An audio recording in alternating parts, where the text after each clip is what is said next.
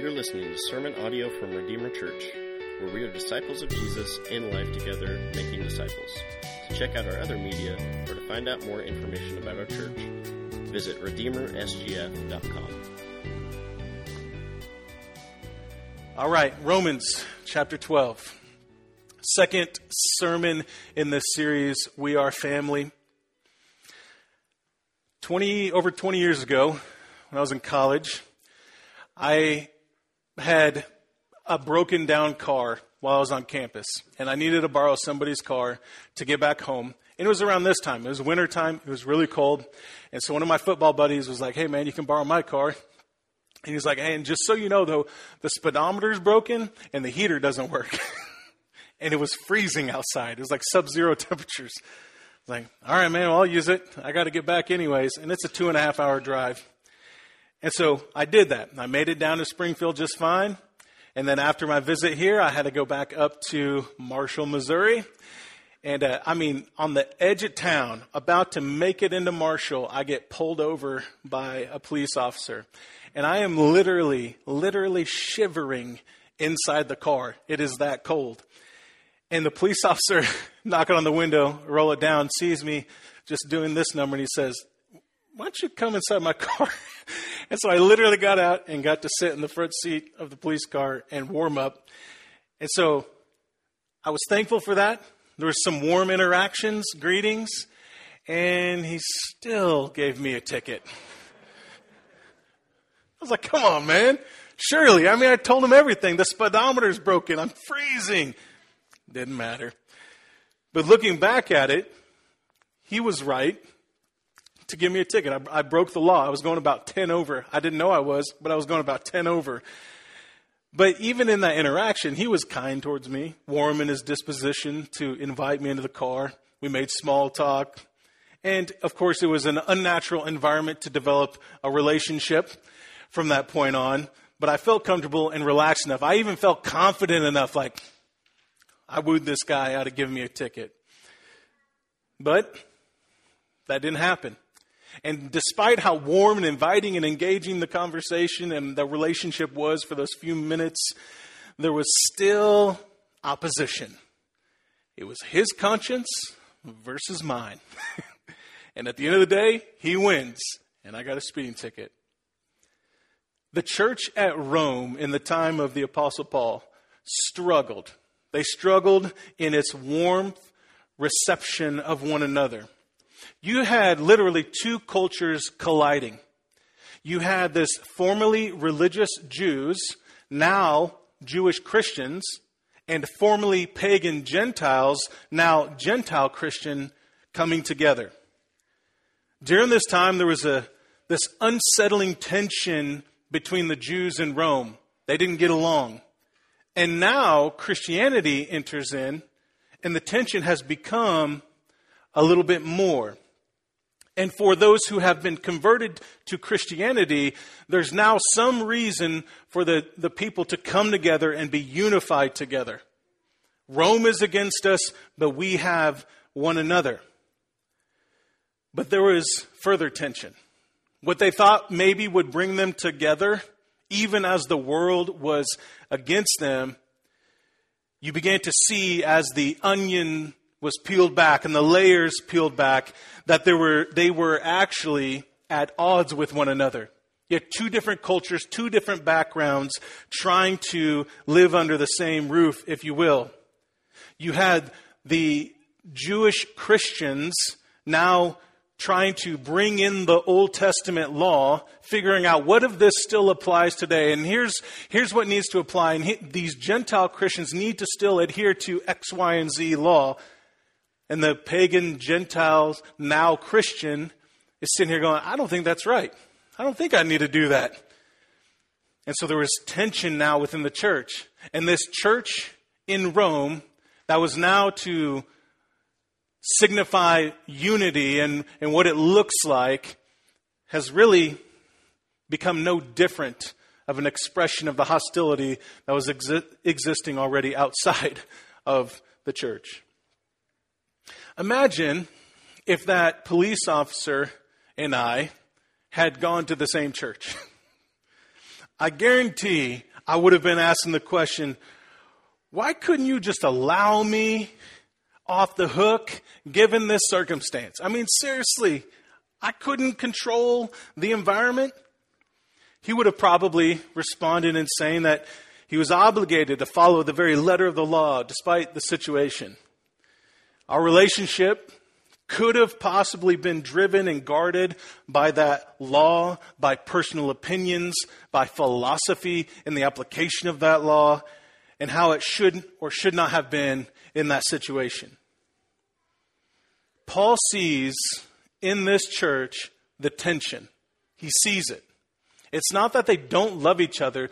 They love each other, but man, these tensions are hot, and they're constantly before them, and they're distracting. A people who are perhaps a group of people misunderstanding the law and the customs, try, driving a wedge between them and their new now Gentile brothers in the faith. But then even for the Gentile brothers in the faith are now becoming, I would see, it seems, perhaps having an arrogant poise against the Jews, thinking that I don't need to submit to any of that stuff. But Paul works hard in this letter to the Church of Rome. It's an extensive letter. It's a long letter. It's a meaty letter. It's a rich letter, trying to show the church that they are to see and love one another as Christ sees and loves them. If we were to take a kind of a, an overview, a forty thousand foot flight over the book of Romans, here's what we would see. We would see the gospel at work. Paul always, if you read his letters, he usually starts with a heavy theology. That is, who is God and what is God doing? And these rich theological concepts. And then about halfway through the letter or a little after, he then spells out its application. What does what do these things about God have to do with Christian living? And that's essentially what you have here in the book of Romans. The gospel in chapters one through four reveals to the church at Rome that God is righteous, and that through the gospel, both Jew and Gentile are equally guilty, but Jesus makes them equally righteous by faith. This is what the gospel is teaching. The gospel in the book of Romans teaches us in chapters five through eight that God creates a new humanity. We talked about this several weeks back in Romans chapter five for a moment about the first Adam. That is the Adam in the book of Genesis, who seemingly messed everything up. But there is this second Adam, Adam two point oh, who comes in and he does what the first Adam could not do. And now this second Adam, namely Jesus, stands as the head of a new humanity. And in him, you become a new creation. Doesn't matter if you're Jew. Doesn't matter if you're Gentile. By faith in him, you are now made new. Paul teaches us the gospel in the book of Romans in chapters nine through eleven fulfills God's promise to Israel. And ultimately, that ethnic Israel does not equal Israel. Faith in Jesus makes one Israel. Jews who would now turn to Jesus would become true Israel. But at the same time, Paul makes it very clear that the Gentiles need to remain humble towards the Jews, considering they were God's people, and that they should be thankful and worshipful that God has grafted them into the body. And lastly, the gospel in the book of Romans teaches us in chapters twelve through sixteen that the gospel unifies the church. This is where we get the nuts and bolts, the practice of this heavy, rich, beautiful theology that Paul lays out in the first eleven chapters. That both Jew and Gentile come together by faith in Jesus. So all the cultural and interpretive uh, tensions around the law will begin to be spelled out a little bit more in its application. That's why you have the chapters on the weaker and the stronger brother. That's why you have a chapter or devotion to honoring and submitting to governing authorities. There's all this confusion. How do we do this as Gentiles now Christians, as Jews now Christians? So Paul calls them to a Christ-centered love and a Christ-centered way of living and behavior that loves one another, and that love then expresses itself in the surrounding community. This is the gospel of the book of Romans. I like to refer to chapter twelve as kind of this hinge chapter. He takes what is laid out and he says, here's how you put it into practice. And this chapter highlights the diversity of gifts within the body. It calls one another to live them out. It doesn't matter if you're Jew, Gentile, extrovert, introvert. It doesn't matter. You have the gifts and you're to exercise these gifts out within the body. And further, Paul draws the church to Christ-like, Christ-centered behaviors that distinguish them as the people of God. Because I would say, with all the infighting and the tensions, they don't really look too different than the world. But Paul's saying, here's how you look different than the world. Here's who you are now in Christ. And these are what we see even in our text here, subheaded as the marks of a Christian.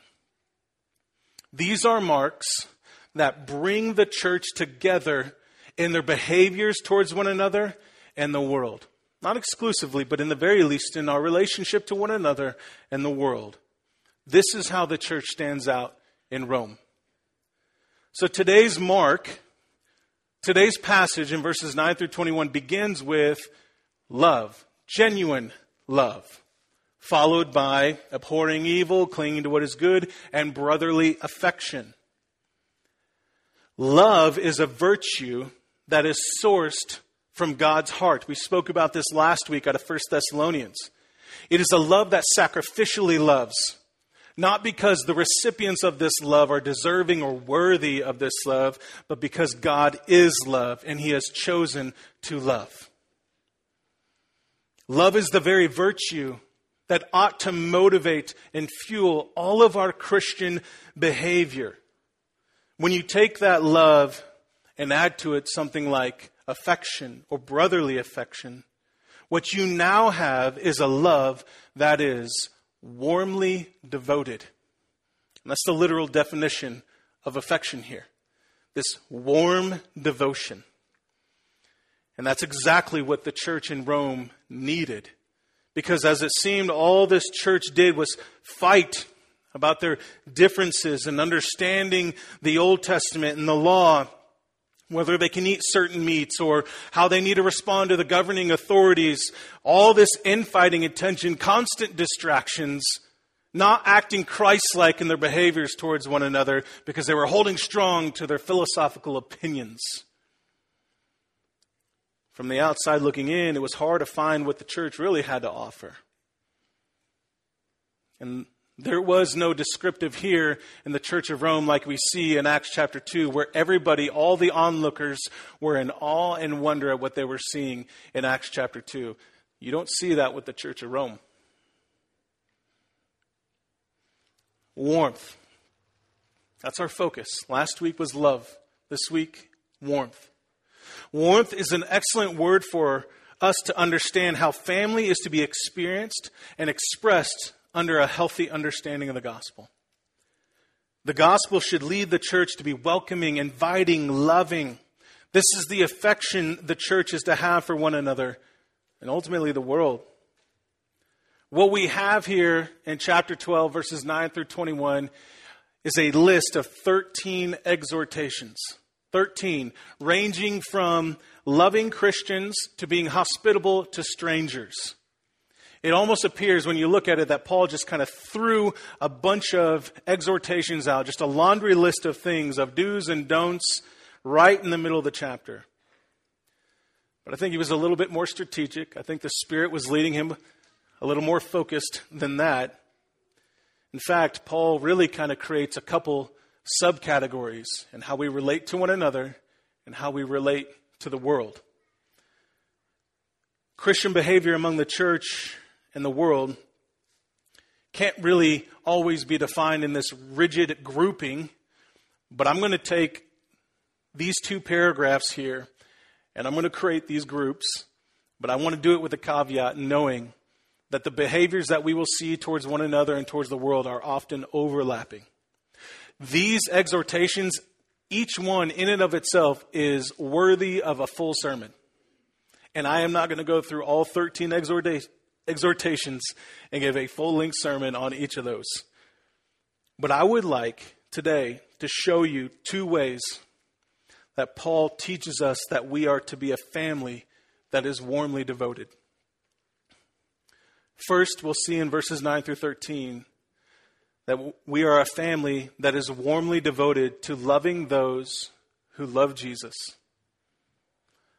A family that is warmly devoted to loving those who love Jesus. And in verses fourteen through twenty-one, that we are a family that is warmly devoted to blessing those who hate Jesus. A family that is warmly devoted to blessing those who hate Jesus. So verse first, nine through thirteen, a family warmly devoted to loving those who love Jesus. Let me read nine through thirteen again. Let love be genuine.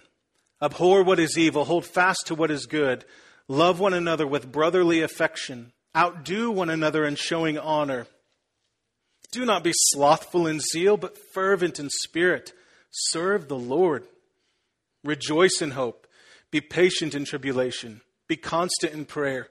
Contribute to the needs of the saints and sh- seek to show hospitality.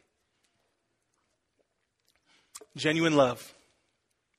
This is a true love that is free from all pretense and hypocrisy. Free from all pretense and hypocrisy, meaning it's not fake. It's not playing around. It's not one way to your face, and then when you're gone, it's completely different. This is genuine love. And why? Because this is the love of God, sourced from God, who himself is love and is genuinely loving. And like God, this love abhors evil. Abhor meaning to regard with disgust or hatred. That is what is evil, that is immoral or wicked. And instead, this love marries itself, clinging to what is good. That's what it means to be genuinely loving. And this is necessary for us to see in our time uh, this morning. Because genuine love, while it is warm and inviting and kind, it also abhors evil. And yet, while it abhors evil, the warm love of God leads us to, and we'll see this later on, to blessing and praying for those who persecute the church. And also to submit to and honor those who are far from God. It's a bit of a paradox. It's difficult because it seems, in our way of thinking, there has to be it has to be one way or the other. We tend to think in categories, systematically, in boxes. Well, it's either this way or it's that way. It can't be both. Well, it can. But it's all rooted in genuine love. Paul shows us that God's love is paradoxically genuine. Righteously angry towards evil, grasping with all that it has to what is good, and is sacrificially blessing and honoring those who practice evil. This love is always considering and counting others more worthy than yourself, even if that other is a lost person. So genuine love sets the tone for all of these marks. And especially here with brotherly affection, or this warm devotion to the Christian community. And so we are to be genuinely loving to one another with, he says, brotherly affection. And so how does Paul see this warm devotion play itself out among the church family? Just in the ways I've, I've mentioned, abhorring what is evil, holding fast to what is good, outdoing one another and showing honor, not being slothful in zeal, fervent in spirit, so on and so forth. So what this means, to put it in some other words, it is to think highly of others, to go above and beyond, and to esteem each other with high regard, outdoing one another and showing honor. It becomes like a drug, an addiction that you want to honor. You want to lift that other person up. You don't want the spotlight and the attention on yourself. It's not about you. It's about Christ. But in honoring them, you honor Christ. You just can't do it enough. He says, be busy. Have zeal for the things of God as though it's your full-time job. Don't be busybodies doing all these random things or nothing. But be busy with the things of God, serving the Lord. He is your Lord. Rejoice in what God is going to do, and rejoice with godly hope. Godly hope is an assurance of what is going to happen. Jesus is going to return. The worldly hope is that he's going to return, fingers crossed. That's not the hope we're talking about. But with godly hope, that is assurance in what God said he's going to do, that he is going to do it. And when you know that God is going to come through, it stirs your affections to joy, not constant worldly sorrow. And he says, be patient when things get bumpy in the family. Don't be reactive. Don't become a hot mess. Be patient.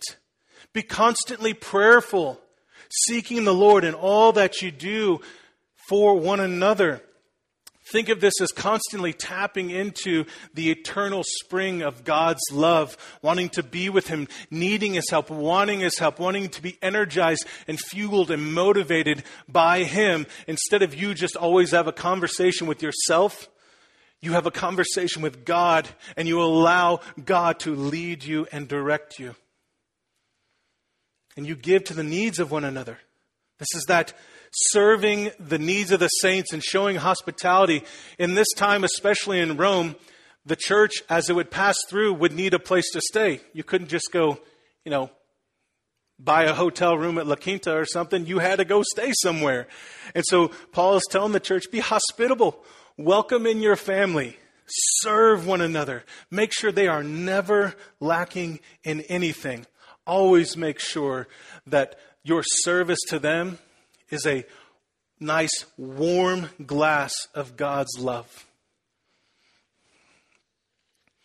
So, church, how do we grow in this warm devotion of love to one another, to, to those of us who love Jesus? Whenever we gather, whether it's on Sunday mornings, in the Sunday gathering, or in our community groups, I want us to consider two things. So I've been careful in considering how can I give our folks maybe one or two things that would really help them. So I want us to consider these two things. Our greeting and our leaving. Our greeting and our leaving. So I'm about to get baptized for ten days in Western African culture next month. But in the process, I've been watching some videos, doing some training on cultural things. And I know some of you have more experience, Tina, than others. But what I did learn, which was really neat, was this culture of greeting and leaving. If you've ever heard of the saying, African time, or somebody's off working on African time or living on African time, when you understand the greeting and leaving piece of this culture, you understand then African time. When you come into this culture, when you come into this town or to somebody's home, it is culturally appropriate and necessary for everybody to greet everybody in the room. Now, y'all are looking across the room, man, we'd be here for six hours if I did that. Yeah, that's why it's called African time. Like, I'll be there at noon, then you show up at like eight p.m. But you greet one another. And it's not just glad handing. It's actual engagement. It's asking probing questions about how things are going and how things are uh, how you're doing and so forth. And apparently in the Senegalese culture, they get kind of made fun of in West Africa because they even ask more questions than most West Africans. But then, so not only is that how you are to enter into a room or a situation, but then as you leave, you need to announce that you're leaving at least a couple times before you actually leave. And so you may have extended conversations and so forth, but then eventually maybe the host will walk you out the house, maybe walk you down the road a little bit until you are actually gone.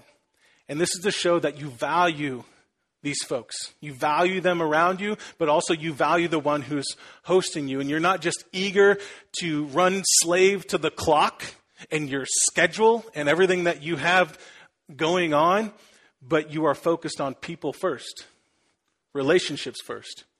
In this culture, which is not Christian at all, but is Islamic, honor and hospitality are huge markers of who they are. They do not in any way, shape, or form want to bring dishonor upon themselves, their homes, their communities in any way. And so this is the way that they live. And so what I want to call us to do, and I think the Bible calls us to greet one another, to be hospitable. So we're not just taking cultural cues here, but I want us to warmly greet the room. Whatever the room is, I want it to be a warm greeting. And here's some ways. Y'all need to hug each other. Y'all need to actually hug each other. Love each other. Show one another that there's some joy in actually coming together to be able to worship Jesus with you. Like, I'm so glad we're here. I love you. I love being present with you. I want to say, discover one another.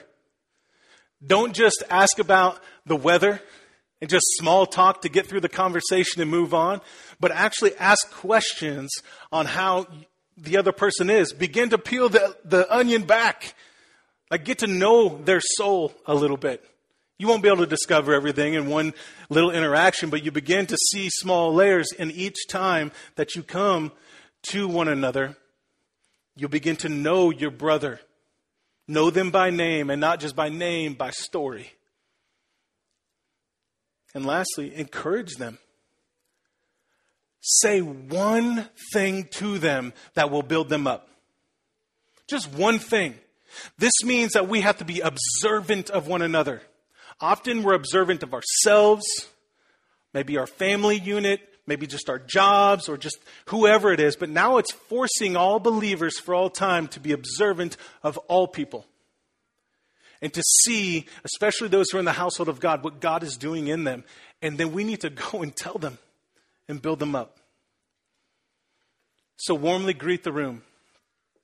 Hug. Discover, encourage, and then warmly leave the room. Hug again. You can shake hands if you need to, whatever it is, but remind them it was a joy to be with them. If it was in their house, thank you so much for letting me be, be here. Thank you for your hospitality. Thank you for letting me sit with you on church, at church on Sunday. I was so lonely, but thank you for being near me and loving me in that way. Be eager. So hug them again. Be eager. Remind them that you anticipate seeing them again. Not that you're just glad that they're finally out of your way so you can move on, but that there's a desire to see them, that other person again. That's what Paul did to the church of Thessalonica. Eager to see them. And last, just tell them that you love them. I mean, look somebody in the face and just tell them that you love them and see what happens. It's so disarming. It's so disarming. And honestly, some of us don't get told we are loved enough.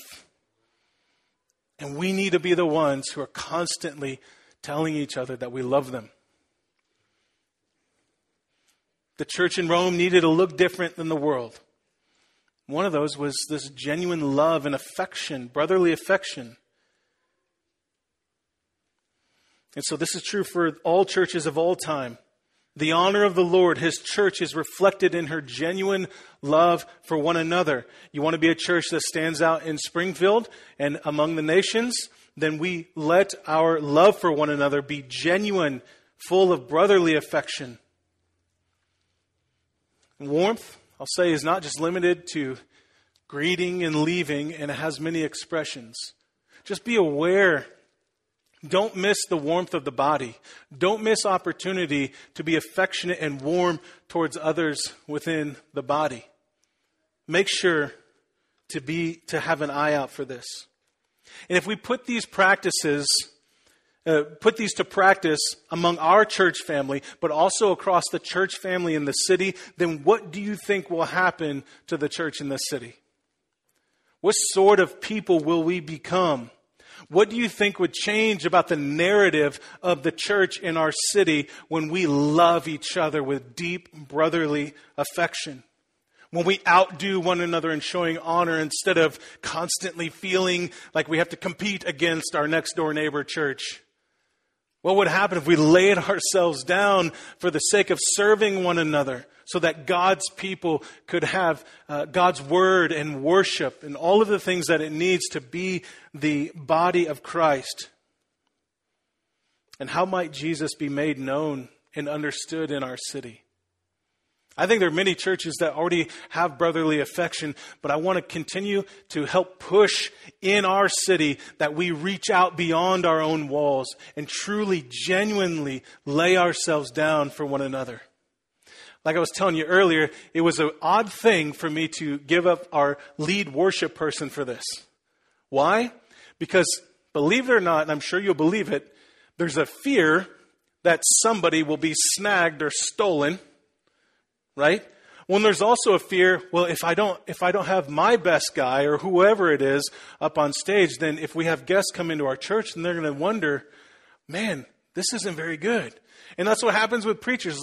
They are unwilling to let other people fill the pulpit at times because they're afraid that if they don't preach, then that one person who comes in and sees that adequate preacher, which I'm reminded I'm adequate all the time, when they see this adequate preacher, maybe they won't want to come back. That's an ungodly, unhealthy fear. That doesn't even come from Scripture. We want to tear that down. So Paul gives us exhortations for the church, rooted in genuine brotherly love. And now he wants to help us see how that same genuine love motivates us to be a family warmly devoted to bless those who hate Jesus.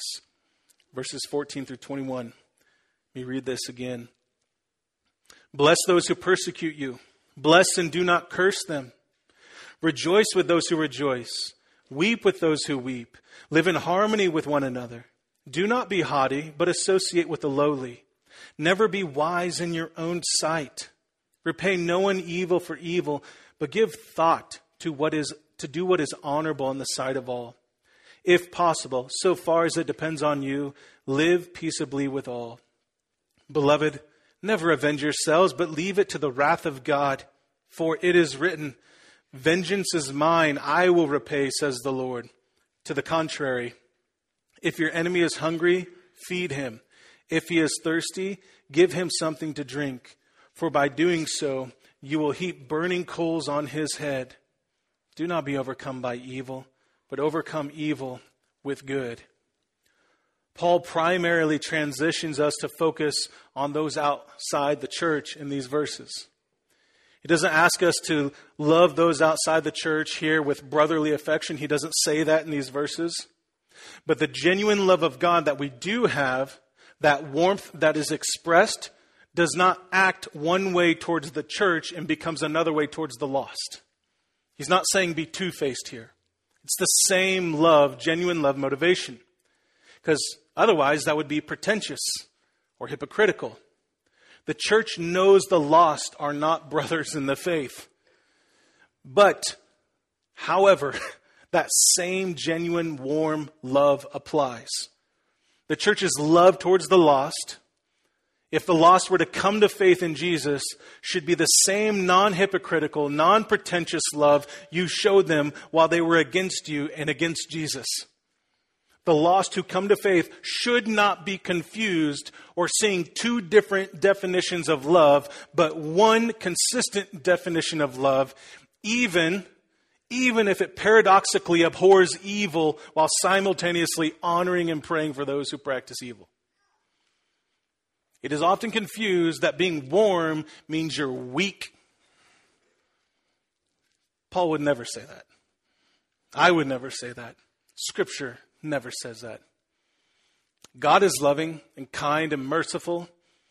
He's not weak. Paul calls for this warm devotion of blessing on those who hate Jesus. He calls them to bless. That word bless in action means to, it's being kind towards them. In word, it's asking God to bestow a divine favor upon them. Not as though they are already Christians. They're not. We know that they hate Jesus. But this is the posture. This is the love. This is the behavior that we are to have, the Christian is to have towards those who hate Jesus. To be kind towards them and to ask God to bestow divine favor upon them, even if it's God save their souls so they might see.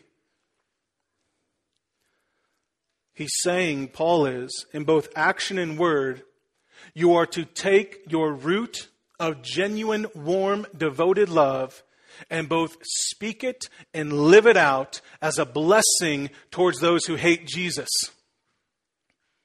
And how do we do this? And that's where Paul lays out in verses fourteen through twenty-one. In doing this, blessing, do not curse, rejoice.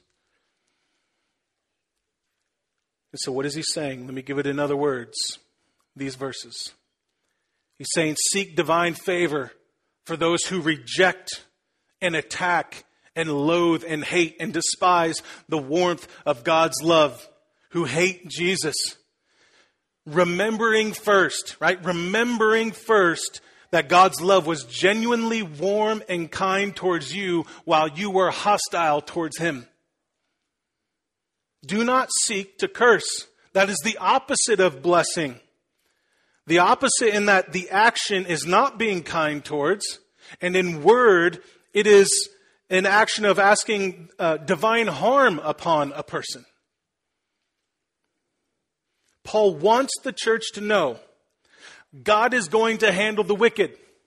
He's going to handle those who are persecuting you. Our blessing ultimately will be their condemnation. Our blessing them will be to them a condemnation, a heaping of coals upon their head. Celebrate, he says, rejoice with those who rejoice. Celebrate with those even outside the church and things that are worth celebrating. Don't celebrate sinful, evil things, but there are things you can celebrate. Show them that you don't think highly of yourself, that you turn your nose up to them, but that you are lowly as well. Show the world that you are not of this world, but that you also have an out of this world joy within you. You're the biggest advocate for rejoicing for the things that you see God may be doing, even the graces that may come upon those who are inherently wicked and evil and don't love Jesus. Celebrate. Weep with those who weep. Show the world that you are not Superman and that the God you serve is a God of comfort and grace. The Jesus you love and worship is a man of sorrows, acquainted with much grief.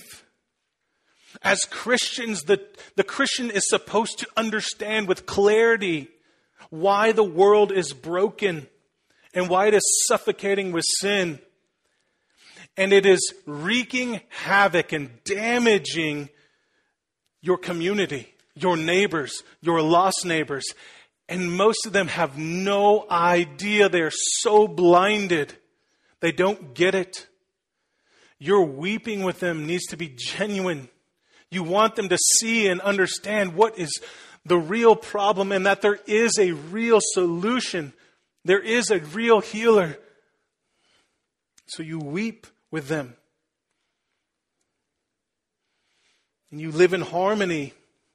This doesn't mean come alongside and be as the world. But be one in the community. Show your love for those that you live among. You are the greatest advocate, again, for harmony in a community. You don't compromise your faith. You don't back down on biblical beliefs and principles and values. But you are one who genuinely loves the people. You want to be around the people. You're not trying to run away from them. You're not scared of them, afraid of them.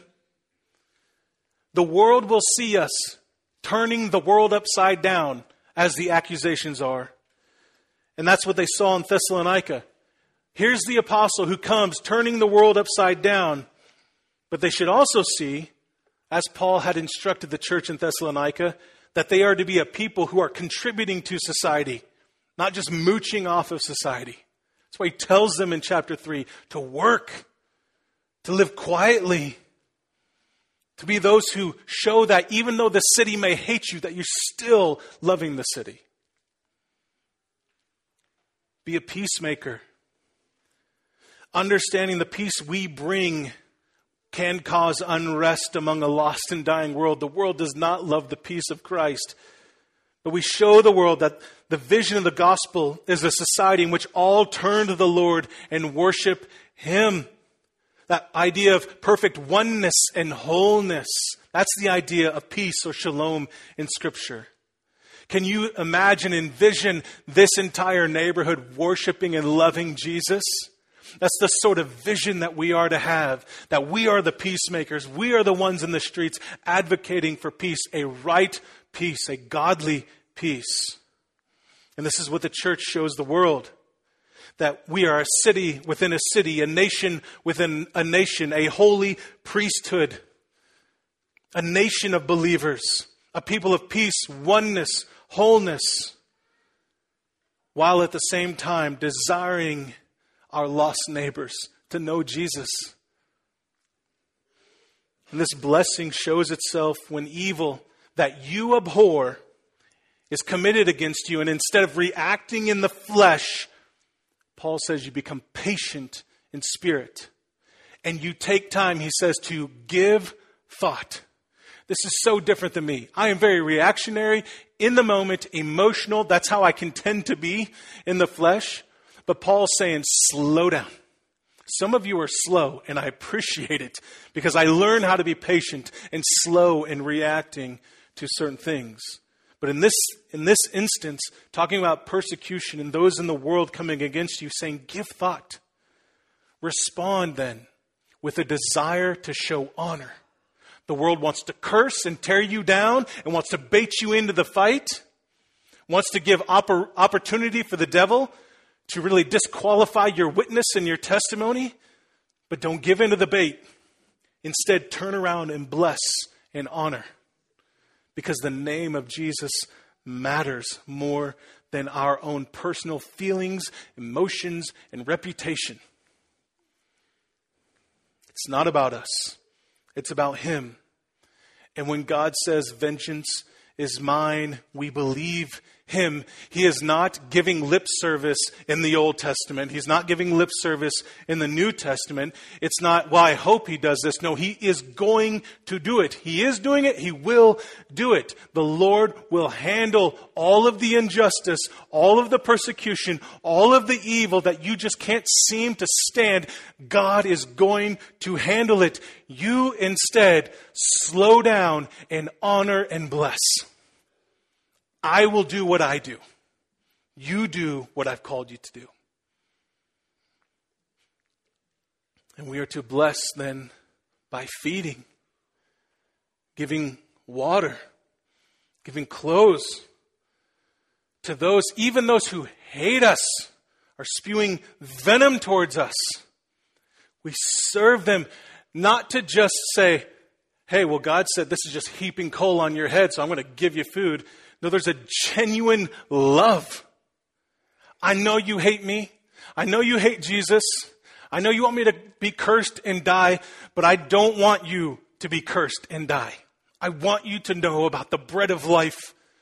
Here's a sandwich. I want you to know about the living water. Here's a cold cup of water. I want you to know about the righteousness that just covers you completely. Here's a shirt off my back. This is so that the genuine love of Christ would go into the community and be without blame. What can the world say to that? They're going to kill you? To die is gain. What does it matter? You're honoring Christ. He will judge. And he will judge them for how they respond to us. Right? We have to understand, when Paul was rebuked in Acts on his way to Damascus, Jesus said, "Saul, Saul, why are you persecuting me?" Jesus was ascended at the right hand of the Father.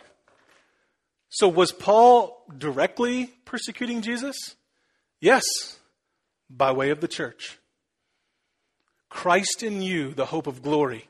When the world comes against you and persecutes you, don't take it personal. It's not about you.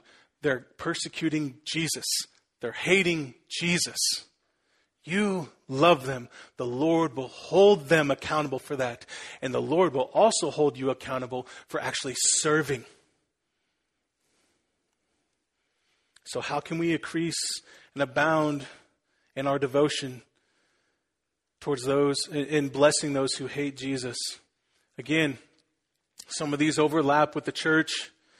So I think there are behaviors that go in and outside of the body. But I would say two things: a warm presence and warm words. Warm presence and warm words. I know I've said hug twice now, and that made a lot of you uncomfortable. But understand, I know there's an amen. But look, Jesse's hugging people when they come in the door now. Look, if Jesse is hugging people, y'all know you're going to be hugging soon. And I'm going to be hugging you. Everybody's going to get hugs. But there's something about this warm presence or touch. We all know and understand the inappropriate ways of touching. But a right godly way, a hand on the shoulder, a handshake, a hug, a gentle pat on the back, goes a long way to communicate to one another that you love one another. God made us physical beings, not just spiritual beings or emotional or intellectual, but even physical beings. Consider then. Look, I didn't ask y'all to give each other a holy kiss. That would be biblical. So understand, that's touching on the cheek with your lips. Not going to do it. But anyways, think about our community. If you're not, if you're new to Springfield, um, I haven't, I haven't re- looked at the stats in the last handful of years, but we are a leading county and city in domestic violence, meth use, abuse, child abuse, and we're the city is one hundred sixty thousand. Maybe a quarter to half million in the surrounding area. And we historically compete with Saint Louis County. There's a lot of bad touching around here. How healing and soothing would it be to have a godly interaction, a hug, a warm hug, a hand on the shoulder, just looking someone in the eye saying, "I love you. You're not so bad that I'm not willing to be near you or even put my hands on you or even hold your hands or pray, lay hands on you and pray. You're not so filthy that I wouldn't do that." And I would say posture is a second thing, and how we have a warm presence. Our body language means something. Sometimes people can tell when we're eager to get out of the room, when we're just tired of them talking and just need to move on and so forth. But they can also tell in our body language when we're poising ourselves with arrogance or ego, speaking down to somebody versus lowering ourselves, wanting to hear, posturing ourselves in such a way that, "Hey, we're glad you're here." I've been told, okay, so two seasons in Senegal, uh, hot and scorching hot. So I'm just going in the hot season, which is going to be like ninety to one hundred versus like one hundred twenty. So when we go, we're told even that when people are inviting us to, to talk, they will give up the shade to have us sit in the shade, and they will sit in the sun and stay there and interact with us however long they need to. That that physical posturing and giving up of self, because they don't want us to run off. They want us to stay. Courage. Touch, posture, courage. As I mentioned, many confuse warmth with weakness, but Paul calls us to be warm, but to do something the world cannot do, and that is bless. And it takes courage. It takes courage. When everybody wants to move away from the haters and those who are threatening us, and in some situations it's time to go, you got to pack up and leave, I get it, but the gospel calls us to move towards it, not to run away from it. And to not move towards it and pick up the sword like Peter did, but to move towards it with the sword, the word of God and the love of God. And our words should be cutting them with blessing.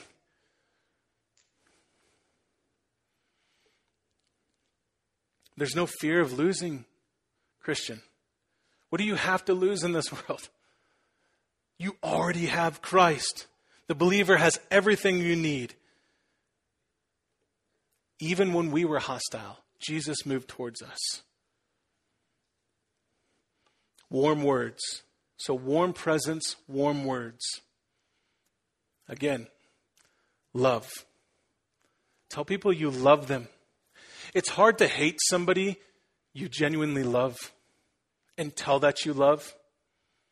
Maybe consider the words that you say. Ask yourself this question. If I were to run into X, Y, and Z person, what are the words, right? If, they, if there's that word bubble thing where you can see how many words you say to somebody and what are the words that you say the most, what would be that word that just pops out the most that you say towards them or about them? Would love be up there? Thankfulness. Warm words. Love, thankfulness. Tell someone what they do matters. It is easy to constantly tell the lost and dying world how much they're evil and wicked because they don't have Christ. Well, yeah, we know this.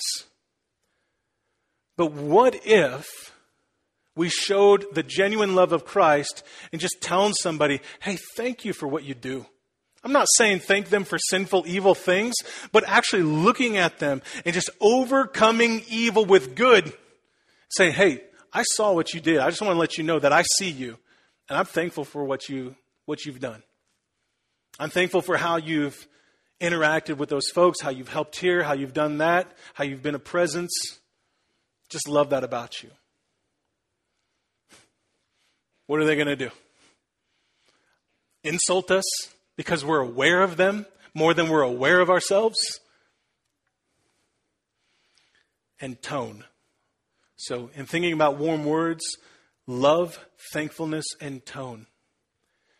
It's important how we deliver our words and our actions. If somebody in your community, maybe who doesn't know Christ, they're in the hospital because their child is dying from cancer, you're not going to go in there with a harsh, rebuking tone. Telling them, you better tell that boy about Jesus or he's going to die and go to hell. You're going to mourn with them. You can tell them you love them. You're going to want to be invited into that circle to care for them. Because you're genuine. You're not cold. You love people because Christ loves you. Even Paul speaks of tone in Galatians chapter four, verse twenty. He wanted to be with the church so that he could show them in his tone, his love for them. He wanted to confirm their faith, but he couldn't be there. There's a time to stand firm and a time to be strong in the faith And times where we have to respond with some sort of strength and force, but the, that strength and force is one that is motivated with the love of Christ. Like one must not be concerned with tone when yelling at a stranger to get off the tracks when the train is coming. So at times there's a need for tone and words to match the occasion. The one who yells at the stranger to get off the tracks is not motivated by evil hatred, but a genuine love, right? The Spirit leads us to discern how we're to express our love. But it may be that the world has no, but may it be that the world has no accusation against us, except that we genuinely love. Let me illustrate it one more time like this. And I know we're at an hour. A number of years back, when we were up in the Grant Beach neighborhood, right across the street from our church, there was a couple, a guy and a girl, arguing. It was nasty. I was in the parking lot. And he had got to a point where he turned to go punch her. And all I could do in that moment was I said, "Oh, no, you're not." So he stopped before he swung, swung on her. And we met in the middle of the street. And uh, I was like, okay, here we go. And I stepped in. I'm not telling you this like bragging on me. I wasn't expecting this at all. But I stepped in to take the fight from her. I don't know this lady. I don't know if she loves Jesus or not. I ended up talking him down. And later on, I would see him. Because I worked there, hung out there, all these sorts of things. And I would try to see how he's doing. We'd interact every now and then. He knew ultimately that I cared for him, but he wanted nothing ultimately to do with the Lord. That's what I'm getting at. We can be strong. We can abhor what is evil while at the same time being genuinely loving with the love of Christ. What a difficult challenge for the church in Rome. Not only dealing with external differences, but internal. What Paul is saying in this chapter is consistent with the gospel, and thus the church has a responsibility to consider if the gospel is truly what they believe, and if so, then their lives must begin changing and looking the part. So I say this in conclusion. I would not, if that police officer from twenty years ago were to enter the room, would not know who that person was, and they would not know who I was. But I know this. I try to get my money back. I'm just kidding.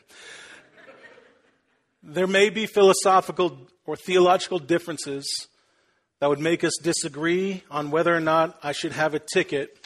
But what I know is that I would be held accountable to what Paul is charging me to be as part of the church. Warmly devoted to one another. A theologian says, the Christian experience is not one person against the world, but one great family living out together the mandate to care for one another. The elders pray that the warmth that we have received from God be the same warmth we express to one another and to the world. And so may we be a people who are seen both by the church and the surrounding community as a people who are warmly devoted to Jesus.